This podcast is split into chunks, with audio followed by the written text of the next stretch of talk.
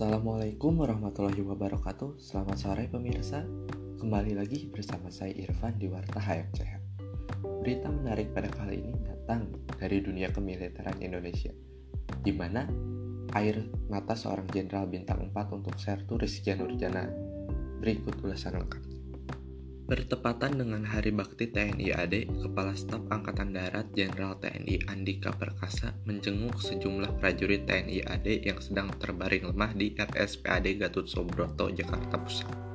Pada momen tersebut, seorang jenderal bintang 4 pun menitikan air mata ketika melihat seorang prajurit terbaiknya, Sertu Rizky Nurjana terbaring di rumah sakit karena mengidap penyakit kanker otak yang menyebabkan kebutaan pada kedua matanya. Seorang bintara berpangkat Sersan 1 tersebut pada awalnya bertugas di Departemen Penerangan, yang merupakan institusi TNI AD untuk menyampaikan informasi secara benar dan profesional tentang TNI AD sebagai kekuatan pertahanan negara. Penyakit yang dideritanya juga menyebabkan pembatalan tugas Sertu Rizky Nurjana ke Lebanon.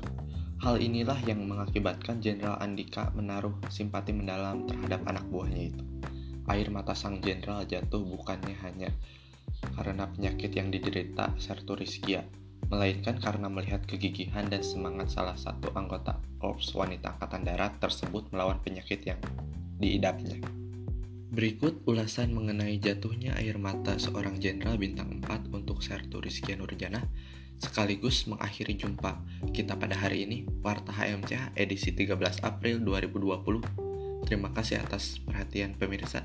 Saya Irfan, sampai jumpa.